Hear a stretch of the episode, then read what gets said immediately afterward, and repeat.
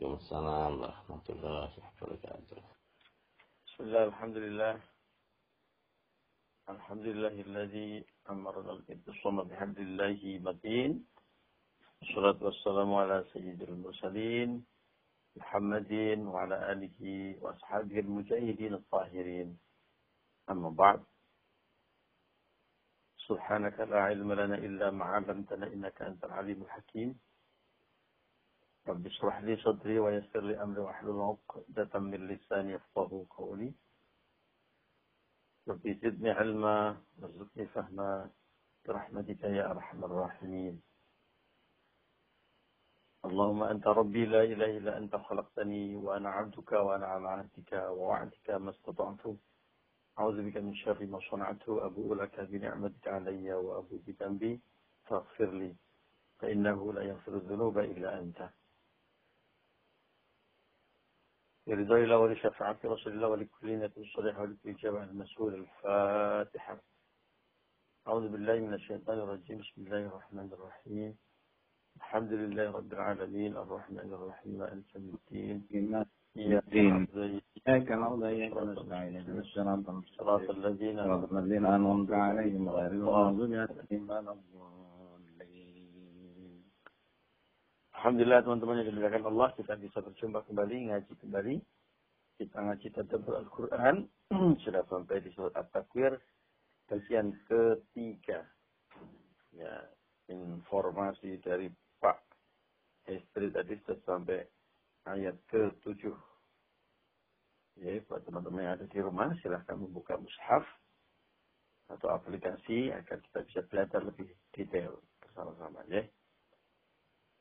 Ayat ke-8 kita mulai surat At-Takwir juz 30. A'udzu billahi minasyaitonir rajim. Bismillahirrahmanirrahim. Wa idzal mau'udatu su'ilat. Masih melanjutkan sumpah. Ya. Ada yang sumpahnya dengan bentuk sumpah benar-benar huruf kosam atau huruf untuk bersumpah demi apa demi apa tapi juga ada format bersumpah di mana Allah mengabarkan sesuatu yang pasti terjadi. Ya, dengan kata-kata iza, apabila.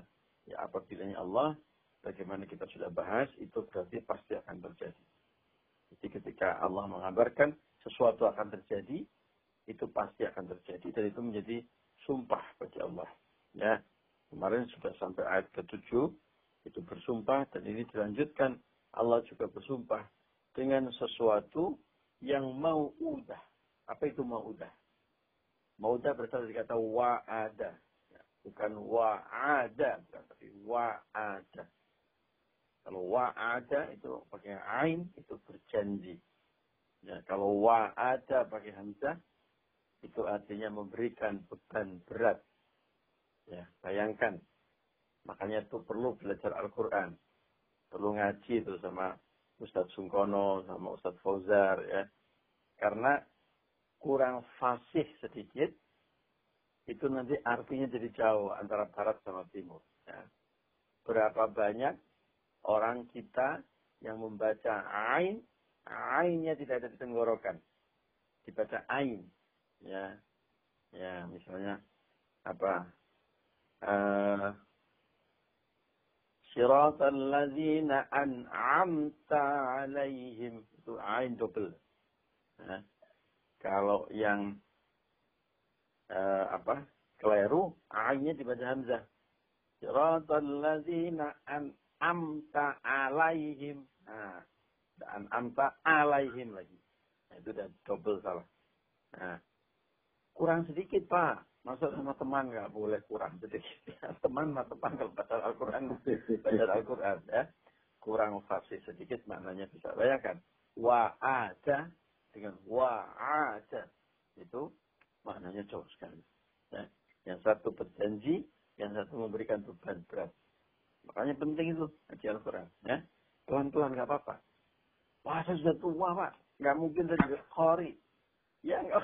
Targetnya mau jadi khori targetnya sudah ya ini ini yang paling ampuh ini pokoknya targetnya kita kapundut kita meninggal Ya, kita dijemput oleh malaikat maut dalam keadaan belajar. Wah, itu udah dahsyat.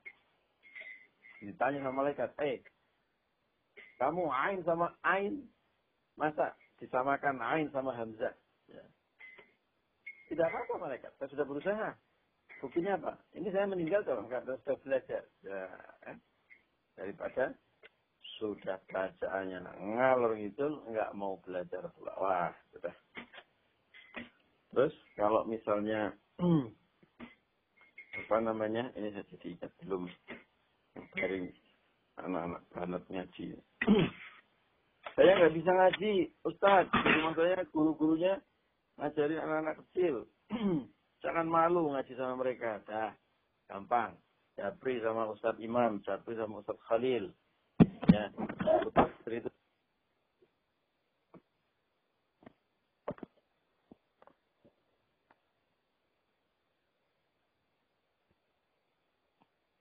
Halo. Di Banin dan di Banat, di Ar-Rahman, ya, ya, itu bisa menemani teman-teman belajar Al-Quran. Ya. Sama malu-malu. Private juga boleh. Ustaz, saya malu. Sudah jadi manajer senior. Beda ya, manajer senior sama senior manajer itu beda ya. ya, kalau senior manager itu S-nya di depan, nah itu kita PG30 itu. Ya. Kalau manajer senior belum tentu. Ya. Senior sudah senior. Nggak usah di, anu ya, nggak usah di, nggak usah dibahas di sini. Ya. Saya sudah manajer Ustaz. Masa saya belajar sama anak-anak uh, itu SD sama malu saya masa ikro jilid lima ya. Emang malu bisa menyelamatkan kita dari abjila atau api neraka. Emang malu bisa menyelamatkan kita dari eh, apa namanya siksa kubur. Ya. Ya, malu itu nggak nggak apa-apa, nggak dimakan ini. Ya. Nah, kalau mau private boleh, ya monggo silahkan menghubungi ustaz ustazah ya di di di di Ar-Rahman ya. Nah, tapi ya tidak harus juga dengan ustaz. Oh, siapa pun yang penting belajar. Di pengajian kita di ngaji rutin kita juga ada ngaji tahsin Al-Quran setiap hari Sabtu dan setiap hari Ahad. Setiap hari Sabtu Musa Musa Sungkono saya masih godol gerung nggak apa-apa. Ini kelasnya memang kelas kelas godol gerung nggak apa-apa. Join saja ya. Insya Allah insya Allah berkah karena berjamaah. Hari Ahad nanti kita tahsin sama Kiai Sunan.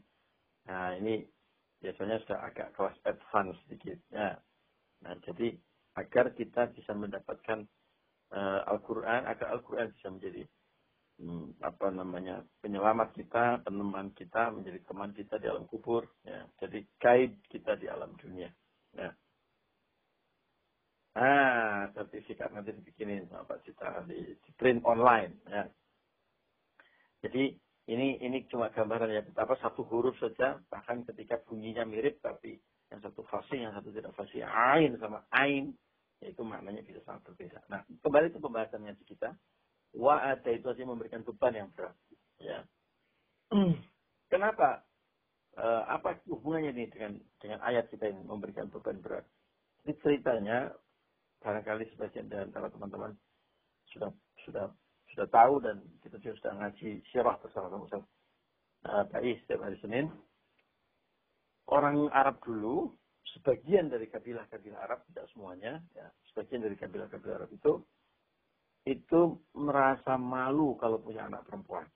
Nah, kenapa malu? Ada dua hal ya yang membuat mereka malu. Pertama, ada pengalaman kabilah-kabilah Arab ini kan kabilah-kabilah yang eh, apa ya aktif sekali berperang antara satu kabilah dengan kabilah yang lain. Nah, pengalaman mereka itu kalau anak perempuan nggak bermanfaat di dalam peperangan, bahkan membebani, bahkan mempermalukan keluarga. Ya pernah terjadi suatu kabilah uh, anak perempuan mereka perang, anak perempuan mereka kalah, lalu anak perempuan mereka ditahan oleh kabilah musuh. Karena anak perempuan mereka ditahan, lalu mereka berusaha untuk menebus. Ya, bisa ditebus, tapi harus bayar sekian. Nah, gitu ya. Harus ada harta tebusan. Nah, mereka siapkan itu harta tebusannya itu. Tentu mahal. Ya sudah mungkin kalau di eh, kita itu yang mungkin sudah jual tanah, sudah eh, apa namanya pasokan, sudah iuran gitu ya. mungkin depositonya juga diambil, perhiasannya dijual untuk tebusi anak mereka. Giliran waktunya anaknya mau ditebus, ternyata anaknya nggak mau ditebus. Ya, kenapa nggak mau ditebus? Karena dia jatuh cinta dengan seorang pemuda yang ada di kabilah lawan. Oh, itu keluarga malunya luar biasa. Ya, malu karena apa? Karena sudah berusaha untuk menebus si perempuan ini, ya, dengan segala macam cara dan rupa usaha, ternyata begitu mau dijemput mereka apa anak perempuan ini tidak mau. Ya, kan seolah-olah jadi kayak mempermalukan keluarga mereka. Nah, mereka khawatir ya tentang uh, kejadian ini akan terjadi lagi dan yang pasti anak perempuan itu selalu membebani kalau di dalam peperangan. Ya, tidak punya kontribusi tetapi malah membebani. Oleh karena itu, mereka malu kalau punya anak perempuan. Itu alasan yang pertama. Yang kedua, mereka juga punya keyakinan bahwa anak perempuan itu kalau besar nggak bisa membantu keluarga secara ekonomi. Jadi kalau yang pertama ke kehormatan, ya, yang kedua ekonomi. nah, perempuan nanti bisanya nunggu dilamar, ya. Ya kalau yang lamar eh, apa secara apa perekonomian mampu, stabil, senior manager. Ya, senior manager, ya. Kalau yang lamar eh, ekonomi yang morat marit, ya malah membebani keluarga. Ya. Jadi lagi-lagi mereka khawatir nanti uh, anak perempuan itu membebani keluarga. Nah, di tengah kepercayaan itu, ya, itu mereka kemudian juga punya uh, apa kebiasaan-kebiasaan yang kongruen, yang selaras dengan kepercayaan mereka.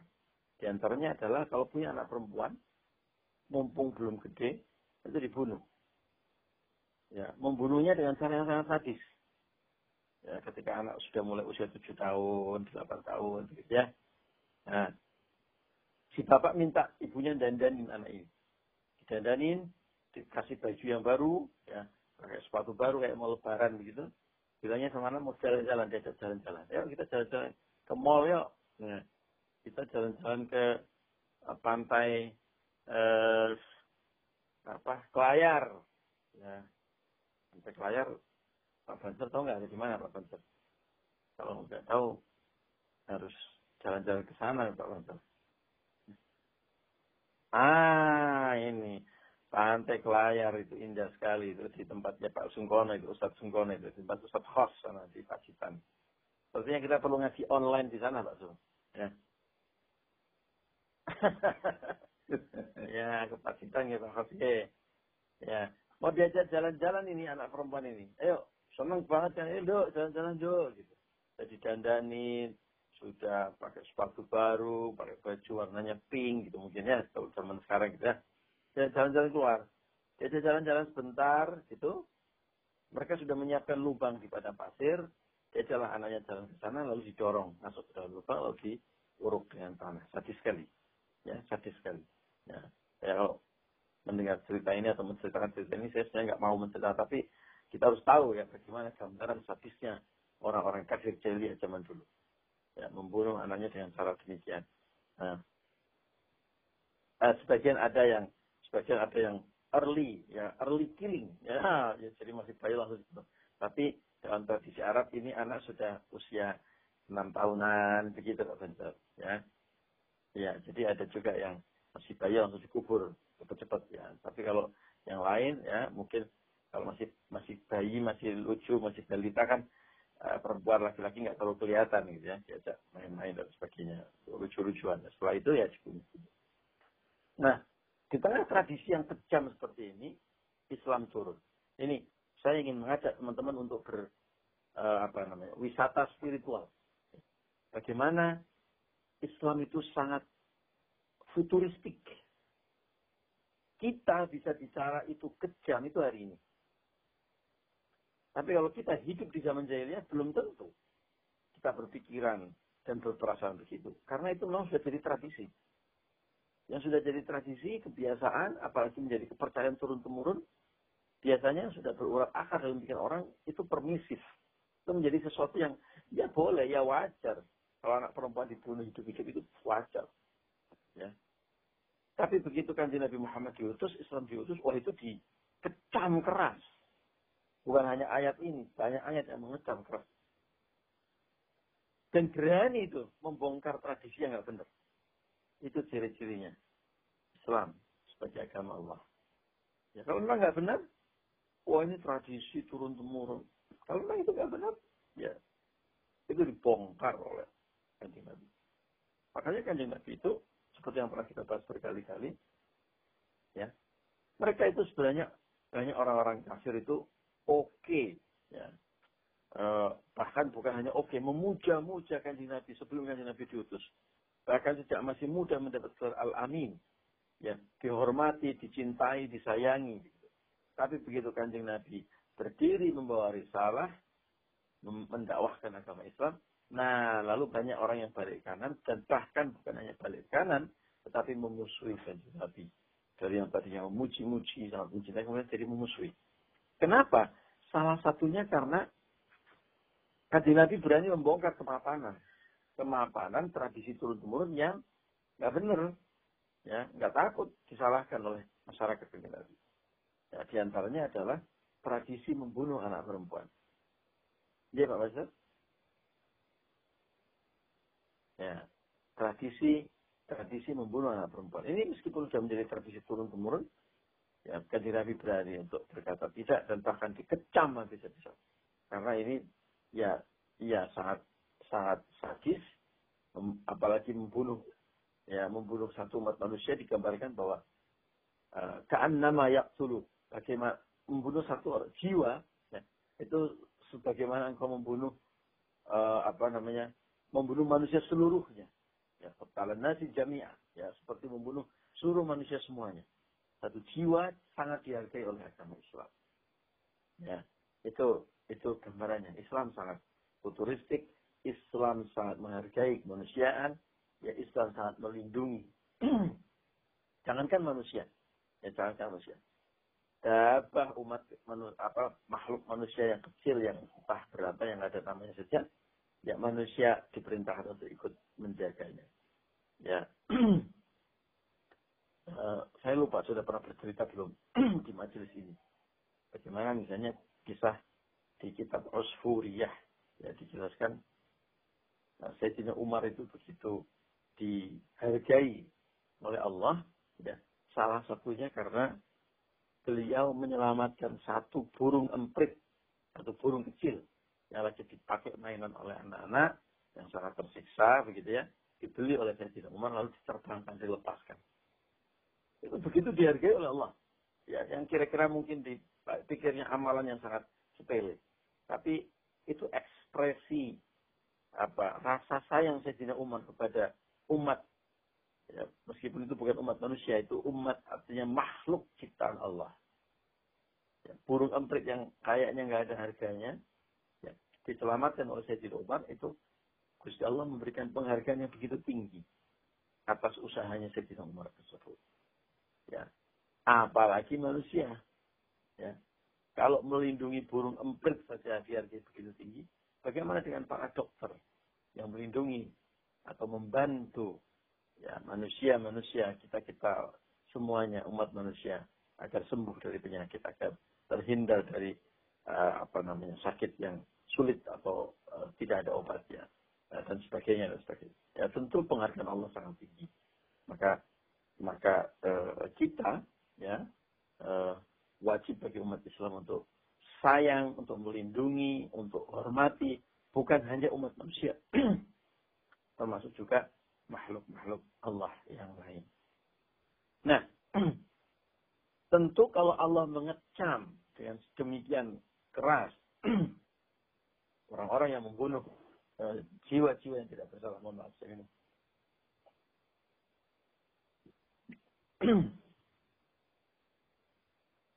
zaman dulu jahiliyah saja dikecam begitu. Bagaimana dengan zaman sekarang? Apakah ada zaman sekarang yang rela membunuh anaknya seperti itu? Oh banyak. Yang paling gampang misalnya adalah orang-orang yang melakukan aborsi. Coba. Orang-orang yang melakukan aborsi itu membunuh anaknya atau tidak? Membunuh anaknya. Karena pada dasarnya anaknya itu janin itu sudah hidup. Ya, janin itu sudah setelah empat bulan sudah ditiup ruhnya Sebelum empat bulan itu sudah dipersiapkan segala sesuatunya. Ruh ditiupkan. Artinya Allah sudah mentakdirkan ada janin ada di situ. Lalu digugurkan, lalu dibunuh. Itu kan sama dengan membunuh itu. Padahal kalau dulu orang dikecam karena membunuh anak perempuannya, itu mereka orang jahiliyah, orang yang bodoh, orang yang tidak mengerti agama, orang yang tidak mengerti uh, ilmu apa tentang kemanusiaan. Ya. Zaman sekarang Orang sudah mendapatkan akses belajar agama dari mana-mana. Bahkan mungkin orang yang melakukan aborsi itu juga tahu ajaran agama melarang aborsi itu. Tapi tetap saja melakukan aborsi. Ya, itu bagaimana Allah mengecam mereka. Wong yang jahiliyah kafir saja dikecam. Ya. Terus kalau orang dulu yang melakukan itu orang jahiliyah, orang yang bodoh. Bagaimana kalau zaman sekarang orang yang melakukan itu adalah mahasiswa misalnya, atau bahkan sudah jadi sarjana S1 atau S2, atau bahkan dokter yang melakukan itu. Ya. Bahkan bukan hanya satu orang, mungkin dalam sebuah geng, ya. Kan kita sering baca itu, terbongkar sebuah jaringan atau mafia aborsi bayi. Itu dokter yang melakukan, di antaranya adalah dokter. Wong yang sendirian dan orang jahil saja dikecam, Apalagi kalau dokter dan melakukannya secara berjamaah. Ada yang bagian marketing, gitu ya. Ada yang bagian eksekusi. Kemudian ada yang bagian, uh, mungkin ada yang juga bagian human resources development, begitu ya. Mungkin ya. Gitu. Ya melakukan berjamaah di zaman modern untuk melakukan aborsi itu sama saja dengan melakukan pembunuhan terhadap bayi. Seperti orang-orang Arab jahiliyah zaman dulu. Ya, jadi mau udah itu bayi yang dikubur hidup-hidup, yang diberi beban. Kenapa diberi beban begitu? Masuk dalam lubang, ditutup dengan tanah. Itu kan beban yang menimpa atau yang ditumpukan kepada mereka. Nah besok hari kiamat, orang-orang yang melakukan uh, apa namanya uh, pembunuhan terhadap anak-anaknya, ya, mereka tidak ditanya. Yang ditanya itu siapa? Yang mau udah yang bayi-bayi perempuan yang dapat beban atau dikubur hidup itu, itu yang ditanya. Mereka nggak perlu ditanya. Oh, sudah jelas melakukan dosa kok. Jelas melakukan dosa besar. Nah, ini cara Allah menghinakan mereka. Bahkan mereka pun tidak ditanya. Itu kalau koruptor, ya kriminal gitu, dibawa ke pengadilan, ditanya nggak sama hakim? Ditanya kan masih kan? Saudara, menurut jaksa, Anda melakukan uh, kejahatan pasal sekian, ayat sekian. Ya, bagaimana jawaban Anda? Benarkah Anda melakukan ini? Nah, itu ditanya. Itu masih dihormati. Itu masih dihargai. Ya, besok, di hari kiamat, orang yang melakukan pembunuhan kepada anaknya, mereka nggak bakal ditanya. Yang ditanya adalah bayi-bayi yang dibunuh itu. Do, cahayu, dosamu kiyopo. Ya, karena dijelaskan di ayat itu, di ayat zambing, di ayat zambing kutilat. Dosa apa yang engkau lakukan sehingga engkau dibunuh? Nah, yang ditanya adalah orang yang dibunuh. Nah, ini untuk menghinakan orang yang bertanya, orang yang melakukan kejahatan harus dianggap belas. Soalnya sangat tidak manusiawi, sangat jahat, sangat sadis, ya, menginjak-injak nilai-nilai luhur kemanusiaan. Wis gak perlu ditanya wis. Yang ditanya adalah baginya. Nah, suilat mereka ditanya. Tanya oleh Allah. Duh, Iki salah opo. Kamu, nah, dengan kata lain kan, dengan bahasanya, kamu ini nggak salah apa-apa. Kok kamu dibunuh? Nah, begitu kan? Dan berarti ini Allah bertanya karena nggak tahu dan butuh jawaban. Bukan.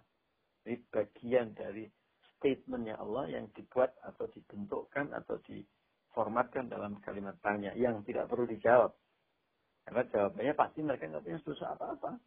Ya, umur 6 tahun, aborsi yang masih sekian bulan di dalam kandungan, mereka punya dosa apa? Mereka punya dosa apa-apa. Ya. Bahkan kalau orang yang zaman dulu menguburkan anaknya karena malu, karena ada beban hidup, orang-orang yang melakukan aborsi itu takut akan menjadi malu kalau bayinya itu. Itu baru takut. Kalau bayi itu lahir. Dan itu dilakukan karena dosa mereka. Ya, mosok seperti itu kok tak mau ditanya dihargai? Enggak, enggak dihargai sama sekali sama Allah. Nah, sekarang ini juga menjadi bahan renungan kita. Para orang tua yang terhormat, para orang tua yang mulia. Zaman sekarang, ayat ini itu bukan hanya membatasi untuk orang-orang yang membunuh anaknya dengan sengaja. Oh, nggak mungkin. Saya warga residen, saya karyawan Johnson Johnson, saya alumni SMA 6, saya aktivis garasi sedekah, saya alumni eh, jamaah umrohnya Ustadz Syarif misalnya, membunuh anak saya. Nggak mungkin. Ini nggak relevan ini ayat saya buat ini. Nanti dulu. ya Kita harus mengambil ibroh. Kita harus mengambil pelajaran dari ini. Oh, membunuh anaknya ini, membunuh anak sendiri itu dosa besar. Mungkin orang-orang zaman sekarang tidak membunuh anaknya, tetapi neglecting. Ya, neglecting itu me, me, apa, membiarkan, ya, tidak ngurusin anak, ya, tidak ngurusin anak, ya, di, dibiarkan begitu saja. Termasuk nggak ngurusin anak itu, anak sudah menjelang balik tidak diajarin ngaji, tidak diajarin sholat. Itu termasuk neglect. Neglect dari sisi kacamata spiritualitas. Ini neglect itu bukan hanya, oh, gak dikasih makan, gak dikasih, enggak. Anak saya gemuk, anak saya bajunya bagus. Oke, okay, secara fisik Anda tidak neglect. Ya, Anda memperhatikan, Anda caring dengan mereka. Bagaimana secara spiritual? Ya, kalau anak zaman sekarang di zaman yang serba warakodah seperti sekarang ya, anak kok tidak dibekali dengan uh, bekal spiritual, ya seperti melepaskan mereka di hutan belantara yang penuh dengan binatang-binatang buas. Anak-anak kita itu dalam ancaman yang sangat luar biasa. Ancaman apa? Ancaman game online. Ancaman gadget. Ancaman uh, apa belum siap masuk ke dalam dunia digital seperti YouTube, medsos dan sebagainya. Karena belum siap maka mereka terpapar ya dengan dampak negatif itu semuanya. Ini coba lihat anak-anak zaman sekarang, anak bapaknya sibuk, ibunya sibuk, biar anaknya nggak nangis, biar anaknya nggak marah, biar anaknya nggak repotin, ganggu, dikasih apa? Handphone. Kata halilintar. Nah, begitu buka handphone, dia tidak tahu bagaimana cara menggunakan handphone dengan baik. Bagaimana memilih milik channel yang baik. Yang ada di dalam handphone dipencet-pencet ketemulah itu. Fitnya Google, fitnya YouTube, fitnya medsos-medsos muncul. Diklik sana sini.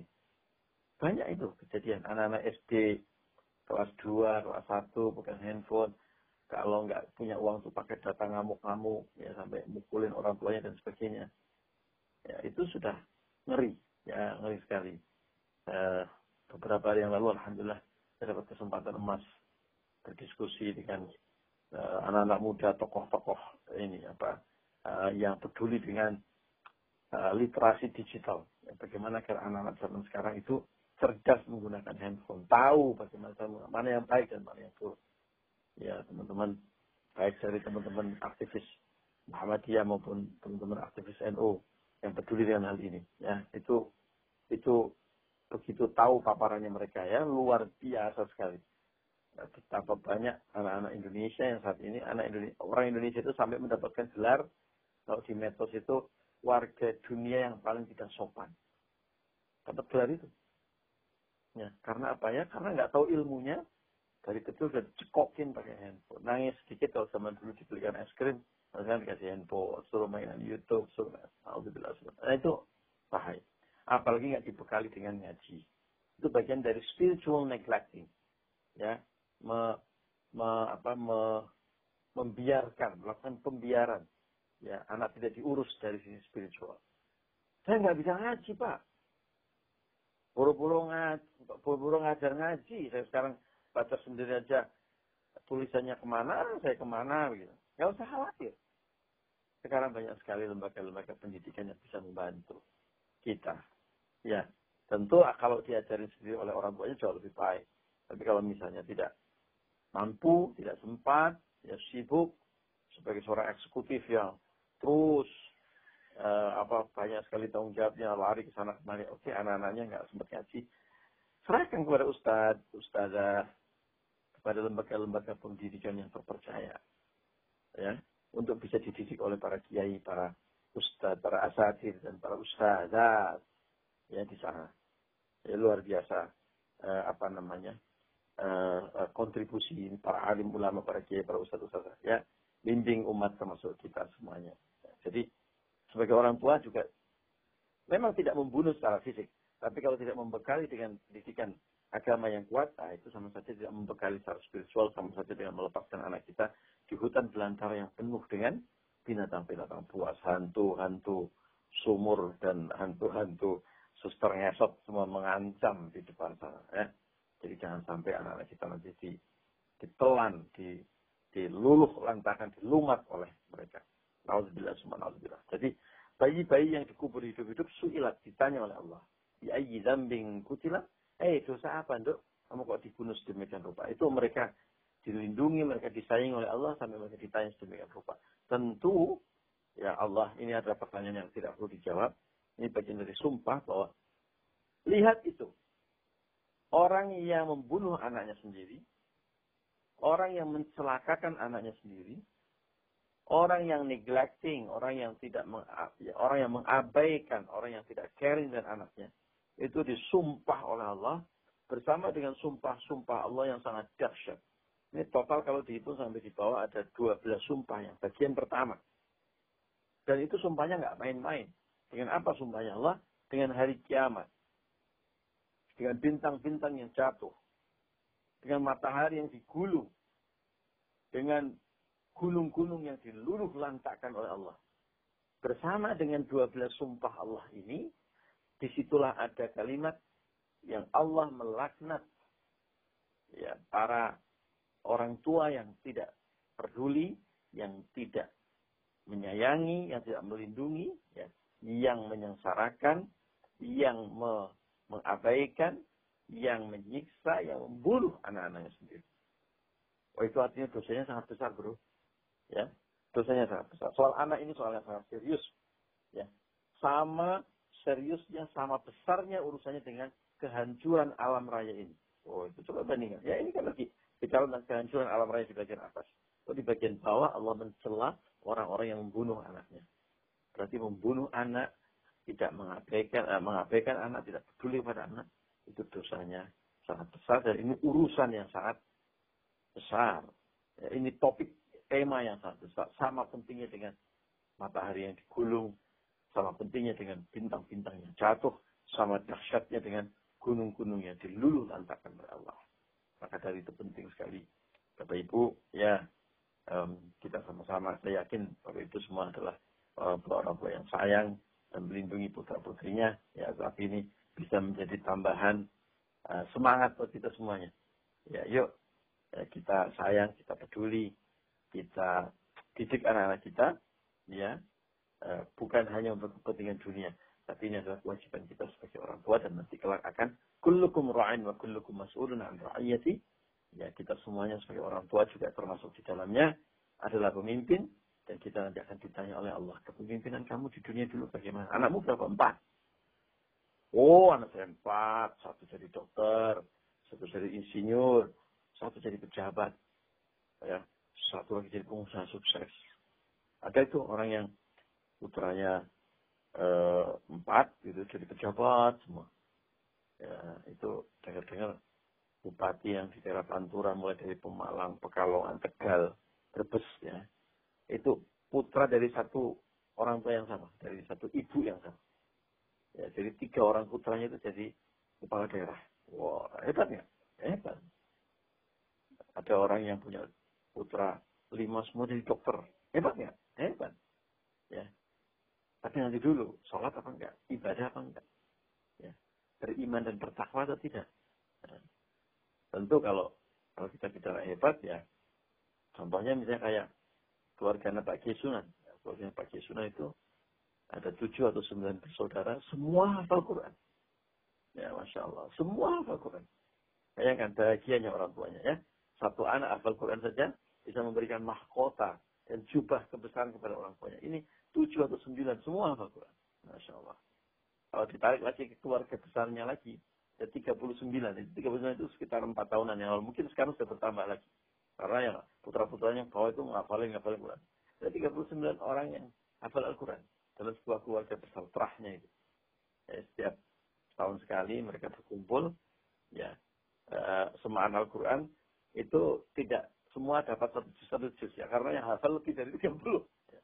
jadi ada yang rela tidak ikut baca. Ya tidak ikut baca ikut semak maksudnya. Ya baca sendiri. Saat barangkali kan sudah lebih dari 40 orang yang hafal Al-Quran. Subhanallah. Ya. Betapa bahagianya orang tuanya kakek neneknya. Itu orang-orang yang sukses. Ya sukses mendidik anaknya. Mudah-mudahan kita semuanya termotivasi.